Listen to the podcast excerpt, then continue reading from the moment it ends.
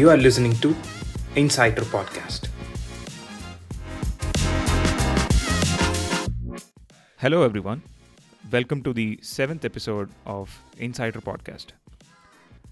This episode is kind of special uh, because we have one of our batchmates uh, who is going to talk about an interesting topic that is blockchain and cryptocurrency. So let's welcome Rajesh Pai. Uh, hi, Rajesh. How are you? Yeah, hi. I'm good. How are you? Oh, I'm doing great. Thanks for actually joining us in this podcast. I mean, this is a personal one because uh, there has been a lot of interest in blockchain uh, for many people, and uh, not only within our cohort, people outside also wanted to know what is the trend, what is happening, and I mean, even some people are still finding it hard to understand the difference between a blockchain and uh, a cryptocurrency. So, what is your take, and could you explain what is the basic difference between a blockchain and a Bitcoin or even a normal cryptocurrency? Yeah, uh, the Bitcoin, the blockchain, and the cryptocurrencies, even for the me, it's a novice concept. Okay, so I gone through some of the blogs and articles from my career, and from 2014, 2015, then I understand some of the concept. Let me tell you what is the Bitcoin, blockchain, and the crypto. Uh, before that, I will tell you. Uh, I will just explain how the evolution of money happened in the human cycle. Okay, how the money happened. The tip, the first form of money happened through commodity money. We, you remember, right? We used to have the golden coins and all. Right. Then right. the metallic, Yeah. the paper coin, credit coin, plastic coin, and now the cryptocurrency, Bitcoin. Okay, that is the stages of evolution happen. Okay. Uh, the, regarding the Bitcoin, I can tell you the first word I am getting for the Bitcoin is Satoshi Nakamoto. I think most of the people know that word. Okay, the Satoshi Nakamoto may be the person or the group of person who created this concept and they le- left it to the community. Okay, from the precisely on the 2009 onward, he write that uh, 2008 I think he write that white paper, okay, which has the nuance of the Bitcoin, and then he shared it with the community and he started a block okay? Which is called a bitcoin genesis block in the time of 2008 and then he left it to the community. Okay? Now that's a bitcoin. Now we'll come to the blockchain now. If you go through the white paper of, uh, of satoshi you don't find a single word called blockchain. It referring a block but it is not referring any blockchain concept. Okay? But he is using the blockchain only ultimately. Okay as a computer science student most of the guys know that blockchain chain mean chain okay? Chain of blocks. What kind of blocks? That i'm going to tell you okay? And blocks are like a in in terms of satoshi's view the blocks are like a collection of transactions okay? You put into a block. In the blockchain when you are connected through some the mechanism they become a blockchain okay? And the cryptocurrency is one of the application which is leveraging the blockchain concept okay uh, ultimately the blockchain kind is it's a technology cryptocurrency is the application which is leveraging that technology and the bitcoin is one of the cryptocurrency Right. So, does this mean that, I mean, when the word currency comes, there should be some uh, uh, motivation for people to do it? So, if you're saying people are creating the blocks, then the cryptocurrency is like an incentive for creating this block, or how does this cryptocurrency come into picture right now? yeah exactly. Uh, even satoshi ha- also has told that uh, his view is to create a peer-to-peer network where we can transfer the money. Okay but in the current view i don't see bitcoin is using as a currency okay? Because it's highly fluctuation. Also from the government entities are giving a some regulative act. So we just spoke about the differences between blockchain, uh, a cryptocurrency, and one of those cryptocurrencies that is Bitcoin. So the blockchain acts as a platform, right? So could you explain more about what happens in this platform? as I mentioned, uh, blockchain is a platform, okay. But the Bitcoin is not a right platform to develop some of the application, as you are telling, or any of the particular use cases other than the peer-to-peer payment, okay.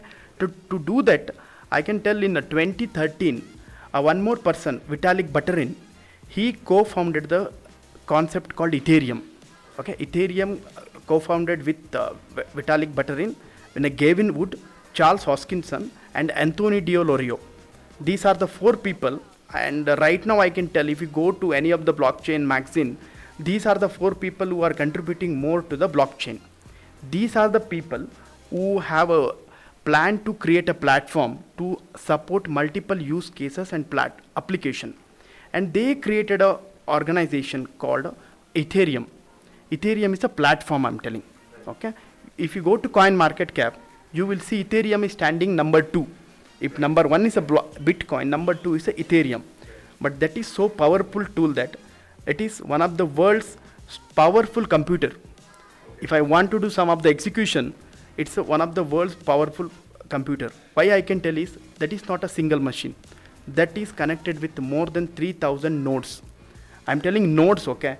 Uh, one no, sing, node can be have a multiple computer also. Okay, that much powerful system we are connecting. Uh, in 2013, Ethereum started, but they have a plan for the next 10 to 20 years for the development itself and also they have a plan to create a ethereum as a dao dao decentralized autonomous organization. Okay this i can explain you later. But let me go with the ethereum in the first floor now. Ethereum they started with a 20 year plan for the development okay? To do that they don't have a much resources okay? Financial telling i mean. Financial resource. They borrowed money from some of the venture capitalists initially. But that is not a right to do for the decentralized world actually. If the venture capitalist comes in it again becomes centralized right so there is no usage of decentralized concept there. So what they did they come up with a concept called ico initial coin offering. Again i am telling this concept further. But for the ethereum they started with the ico this is for creating the ethereum itself initial coin offering which is almost equal to initial public offering which is typically happening for the regulated stocks. I can tell some the uh, number related to the ico happened for ethereum it happened from july 22nd 2014 till september 2 2014 2014 okay? And the thing is today if you open the any of the crypto app one ethereum equal to 1600 dollars. To do the ico you need a cryptocurrency. Uh, for the ethereum if you send a one bitcoin to particular address you are getting 2000 ethereum the price wise if you calculated the bitcoin price during 2014 uh, ethereum ico price was 0.3 dollars. 0.3 dollars. Imagine today is a 1600 uh, six months before it was 4500 dollars. Okay? That much uh, appreciation happened for the bitcoin uh, sorry ethereum. Once they got a resource they started the development. Okay? And if you go through the white paper of ethereum you will get to know all other use cases of the cryptocurrencies uh, ethereum uh, white paper you will get to know what is nft what is file sharing what is decentralized world and what are the meta the, the metaverse they not triggered how the file sharing happen in the decentralized world all these concepts are documented it's a 14 to 15 page document you can go through Right. So I have one question over here. So when you mention ICO, and I'm just uh, relating back to IPO, where it is just a money transfer that happens, right? Uh, so if someone offers IPO, I go uh, pay some amount and I get stocks in the in the stock market. So when you say ICO and through ICO they got resources, what type of resources are you talking about? yeah resource mean it's the financial one they took 64 million dollars to do a 20 year task they need some resource right financial need right? Or else they have to go for a lender. Lender again centralize okay? Your question is how do you do ico now okay? Ipo as you put the money to the regulated agency you are going to get through stock market. In ico in the decentralized world there is no regulated concept okay? It is happened through smart contracts okay? They will do some advertisement. I'm telling now how the ico will happen. Let's say i'm i'm planning to do some any uh, i don't i don't mention only cryptocurrency project i want to do any project but i don't have a money okay i want to raise some money i can either go through vcs or lend the money or i can bootstrap i have an idea which i can put it in a world called white paper I, I can explain the idea. Okay, I'm telling the idea. I can explain the idea and I can circulate it in the crypto world, in any of the crypto advertisement platform, and you can claim the money. okay and as a part of that uh, money you are giving them your coins. Basically you are giving the shares okay coins. But if you tell the same thing to any of the regulating agency they will uh, you know you have to face a lot of uh, regulated challenges because you cannot issue any security unless you got a permission from sebi okay? What we are thinking we are giving you as a utility coin we are not giving you as a security okay? We are giving as a utility coin. Through ico i can collect the money. Same way ethereum has collected the money. They have kept the money so that they will do for the next 10 to 15 year task okay? Like this they have created a ethereum platform. And i can tell it is one of the fastest. If you're sending some coins to if resources to some person you can see those uh, transaction okay? From a to b you can find out. But who is a we cannot find out okay and the amount also i can find out. Okay and i can go to my anyone's uh, account also i can see how much uh, ethereum is there or any coins are there. But i cannot find who is that person. So that kind of transparency is there in a crypto world. So now, now that you're telling about transparency, uh, there is this concept called uh, proof of work, right? And it was there as a concept, and right now I think it's evolving into proof of stake, right? So could you explain what is that? if you want to understand that you can uh, think like this. A proof of work how is going to want work is since bitcoin is a decentralized world any transaction okay cannot be approved by the centralized party right? Since we have let's say we have 100 machines here we cannot give authority to one machine. If you give one machine that person will become a centralized one. To do that the proof of work concept come. It is like a you are every 100 person will be having a lottery ticket okay? And lottery ticket the job of that if you your lottery win mean your job is to create a block. Block mean what? The collection of transaction. And then circulate to the blockchain okay? To do that job you are going to get a block reward. You can tell uh, if 100 people are there how should i assign to particular person right? For which they come with a concept proof of work where the physical machines the computational power is the source to get those uh, chances. Basically you have to get a chance to solve that puzzle. If you solve that puzzle mean you created one block okay? That is a proof of work. The biggest problem for a proof of work is the consumption of electricity. Can you imagine what is the p- consumption of electricity for a bitcoin? A one year bitcoin consumption is equal to a one year new zealand's entire population's electricity consumption. It's very high right? That is not a sustainable. Basically proof of work means based on the physical resources and the computational power for our blockchain. Since it's electronically not efficient we move to the concept called proof of stake. Proof of stake is a new concept basically. Ethereum initially started with proof of work till month before it was proof of work. Now they are easily migrating to proof of stake in proof of stake what will happen? Instead of uh, we are showing our computational capacity we are showing the ethereum as a our capability. Means we are staking the coins. Again 100 people are there. I cannot give it to random people right? The thing is whoever have the more ethereum in their wallet has a flex has a right to create a new block. If let's say some 100 people are there one guy has a 5 ether other guy has a 5 uh, 10 ethereum. The 10 ethereum guy will be having the block. He can create a block and he can put the transaction okay? As soon as you put the transaction you will send it to the broadcast to the network. Everyone has to validate. They are calling as a validators. There is no mining here.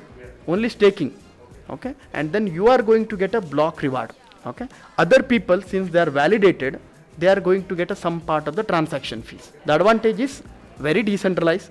Electricity consumption is low. And also the moving the resources is e- easy okay? In china i seen in uh, 2018 what happened The government put a ban on the uh, miners okay? Since they are a very data center right? Uh, ASIC machines and all moving those resources is very difficult. They have to sell it for the lower cost. But in uh, staking you just need to open one system okay if you are not able to open this system you can log in to log in from some other place that is very virtual assets in uh, uh, proof of work those are like a physical assets So that is a difference actually. And most of the currencies nowadays are moving to proof of stake or better. If you go to solana you ever heard right? solana solana is using proof of history. That is further efficient for the other than the proof of work. And there are some other things like a proof of burn, where you are basically burning the coins to showcase that uh, we are doing some activities. So that is a different consensus algorithm. All these consensus algorithm, their main task in the decentralized world, who is going to create a new block. That is the one task we are doing for which we are using this consensus algorithm. So now the question comes uh, as to how do we select these platforms, right? So in, in companies, there, there are ways to choose a technology. There are uh, frameworks that we use to select a technology, whether that technology is actually going to be uh, uh, working for us or it will be in favor of us. So, in blockchain, how do you select it, uh, or do you have any uh, framework or a matrix that explains how a company or a, how an individual can choose a platform to develop certain applications? Yes, just like any other uh, computer platform, blockchain also has some of the matrix. Okay uh, the first matrix we are referring is a TPS, transaction per second. Okay, let's imagine uh, if you see the Bitcoin, Bitcoin TPS is only 20. In per second, it can do 20 transaction. Imagine entire world is using your Bitcoin uh, platform. Are you you are thinking that it can be used for a scalable uh, product? No, right? So that is one thing. The TPS is one of the first attributes we are looking for. If you see Bitcoin, it's 20 and Ethereum is almost in a th- minimum within a thousand. Okay, but if you see the generation three platforms, again generation three mean I'm considering Bitcoin as a generation one, Ethereum as a generation two, and other platform like Solana, Dogecoin, ICP, and others, Avalanche. I'm treating this as a generation three. These coins are have a high number of TPS, maybe 60,000 transaction per limit okay? It's almost equal to visa's transaction limit. Visa or paypal they are using right? We cannot tantamount them but we can go near to them. So when you talk about transactions per second it means that uh, number of blocks that is created or number of transactions a block can hold? Yes the number of transaction which can be put into block and create in the blockchain right? In a bitcoin it's 10 minute. You have to wait for a 10 minute to do your transaction so I'm telling the average, if I'm able to do 60,000 within 10 minutes, what is per second? If you calculate it like this, so generation 3s are quite efficient and they have a in terms of lakhs also. If you go to Solana, it should be in a lakhs. Okay. And the next one is a gas, gas fees. This gas is again related to Ethereum. Gas mean you can consume, uh, consider this as a transaction fee. Okay. Let's say I'm doing some activities on blockchain let's say I'm going to send one Ethereum to you. I need to pay to the network, right? Okay. The net that network fee is called as a gas fee. Okay. You can set the limit, and you can tell these are distributed to the ultimately to the my sorry staking people or the validator. So that is one thing. If you see Bitcoin, Bitcoin gas fees or a transaction fees is almost like a twenty dollars per transaction. Ethereum is almost in the same range. Okay because I'm using regularly, I'm paying $20 for one transaction. But if you see the generation 3, I'm using only Tron now. Why is the transaction fee is $1? You do any transaction, $1. I'm transferring from here to US also $1 or Canada to also $1. Yeah, here $20. That too irrespective of your amount. Even if you are sending $20, you have to pay $20 as a transaction fee okay? That is one of the things. And also the scalability. As you as i mentioned the more number of node added to the system mean that is very decentralized. Hmm? but your system should support those things. You should not create a delay after creating some of the systems right? Nodes. So that is one thing. But if you see uh, solana dot and icp they are like infinitely elastic in nature you can expand the source system like anything okay without the delay. Okay i'm not mentioning ethereum is not lagging there. Ethereum is also there but the generation 3s are very upfront to those things okay. That is one of the things we need to consider while choosing the platform. Stay tuned for part 2 of the episode where we discuss further on future of blockchain and cryptocurrencies.